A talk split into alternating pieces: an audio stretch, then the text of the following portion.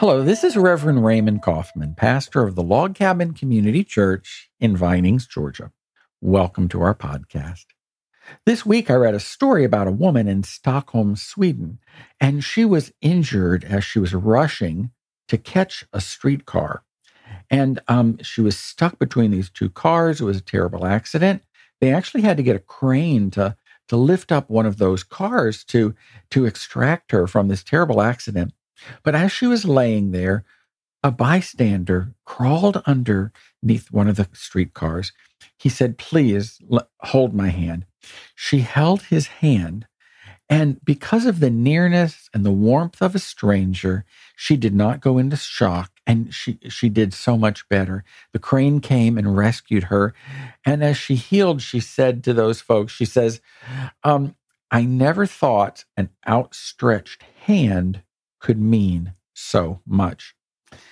Uh, in our gospel lesson this morning at the Log Cabin Church, I read a passage from the Gospel of Mark about Jesus healing a deaf man, a man who, who, who could not speak and he couldn't hear. And his friends went to great lengths to bring him. They had to convince him to come. He came. Jesus pulled him aside. He touched his ears, he touched his tongue. The man was able to hear and able to speak. Um, let's take a look at this story today. And because it has three interesting characters, and that's how I'd like to approach our lesson today. There was the friends, there was the deaf man who received the healing, and then, of course, Christ.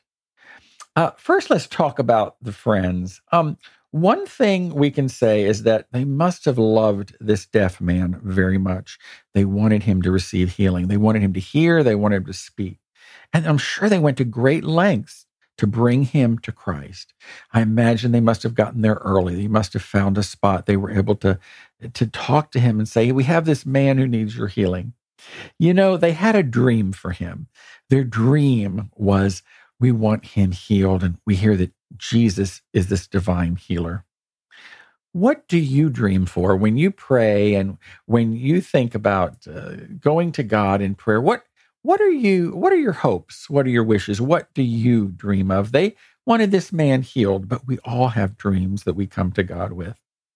They wanted him to be able to hear all of God's creation, be able to communicate to others. I imagine he had had a very desperate life.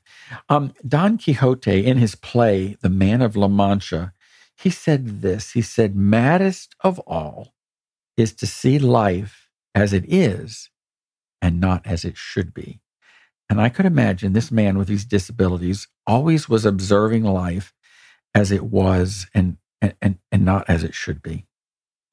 And I'm sure he was frustrated and he felt had anger and felt like this was just unjust, but his friends had hope for his healing. They had great faith. And what can we learn from them and apply to our lives today?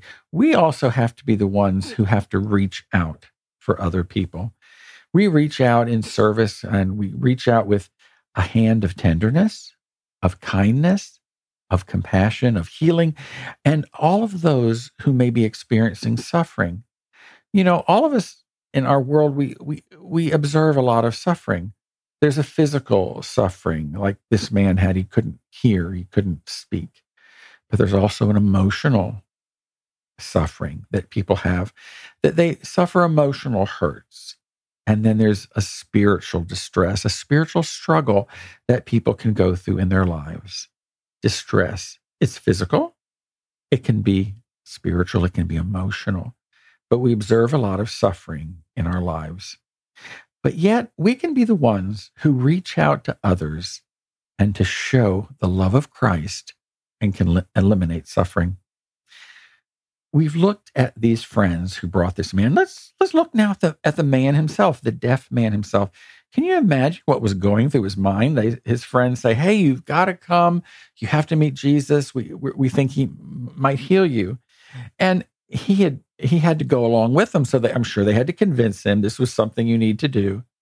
And he, I imagine, he had to get to the point where he believed that Jesus could heal him. And standing in front of Jesus, Jesus reached out his hand. He touched his ears. He reached out. He touched his tongue. And he said those words that, that said, You will be healed. And suddenly, all sorts of sounds were invading his ears. Can you imagine? He was hearing for the very first time. He could speak for the very first time. I've seen videos where uh, children can't hear, and audiologists place uh, hearing aids on, on, these little children, and they hear their parents' voices for the first time. Uh, the children are just uh, just so excited, and the parents are just in tears. Uh, it's really touching to see a child hearing for the first time that has a hearing loss, hearing impairment. I've seen videos too of people who are colorblind all of their lives, and their families gift them a pair of these really unique glasses that when you put them on, you, you see colors and just the tears in their eyes as they look around and see colors for the very first time. I imagine these were some of the feelings and emotions this man felt. As we all experience a brokenness in our lives and in the world around us, um, we too are led by others to see Christ. We can learn fully to trust Him with our problems, with our despair. Whatever the brokenness is, Christ, Christ meets our needs. He meets us, sometimes surprisingly, at the point of our need. Be it fear, be it failure, guilt, sorrow, estranged relationship, whatever, Christ meets us with his grace. We've talked about the friends, we've talked about the deaf man. Now, the third person in this character is Christ himself we first notice the concern for the plight of this man. Jesus, the story tells us, pulled this man aside. He looked him in the eyes. He looked heavenward. He touched his ears. He touched his tongue. He had compassion. But also, he knew what his mission was. He knew he was here to heal but he downplayed the miracle. He says, "Please don't tell anyone about this miracle." But the word got out. It was such a such a uh, spectacular story, because Jesus knew his true mission was to die on a cross, to give his life, and to offer his life as salvation to all humankind. The miracles were beautiful, but Jesus came to do that the spectacular miracle of giving himself so that we can have new life in Christ. I read a quote from a book this week. The book is entitled Girded with Truth by James Bjoerns. And there's a little town in the mountains of France that had a shrine set up and people would go to this shrine for healing. It was out in the out in the foothills of a little village and you'd walk down a path. And uh, after World War II, a, a French uh, soldier who had lost one of his legs, got on crutches, was walking down to see this little healing shrine. People passed him and they sarcastically said, What is he going to do? Pray for a new leg? But the man heard him and he said, No, I, I'm not praying for a new leg, but I am praying that God will help me be able to accept my loss and to move forward. We can be as the friends of the deaf man loving the unlovable in such a way that we bring the good news to others. We remember that not only does God walk with us in the valleys of life, but he also celebrates with us on the mountaintops. As the crowd said 2,000 years ago at the end of our story, we read about in Mark, they all looked at the events of this man being healed and they said, He has done all things well. At the end of the day in our Christian lives, we too can say, He has done all things well. We have so much to be thankful for. When we look at this story, where do you put yourself? We've talked about three individuals here. We've talked about the friends who are dreaming of this healing of their friend. Are you are you praying? Are you dreaming about some event that you're hopeful for? Or are you like the man that needs the healing? The man or woman. Are you the man or woman today that it, it needs a miracle in their lives? Then we can turn to Christ, the compassionate, loving Christ who reaches out, who reached out to his hand to this man in need, who reaches out his hand today to touch our lives. If I looked at this story, I would have to say, well, I can't pick out one character. I think I'm a little bit of all three. How about you? Um, I'm dreaming of something I'm hopeful for. I, I'm seeking miracles in my life too.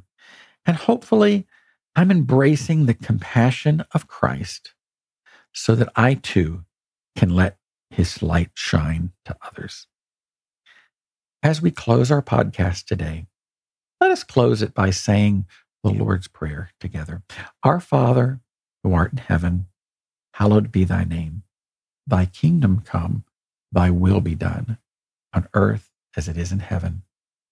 Give us this day our daily bread, and forgive us our trespasses, as we forgive those who trespass against us. And lead us not into temptation, but deliver us from evil. For thine is the kingdom, and the power, and the glory forever and ever. Amen. Thank you, and God bless you.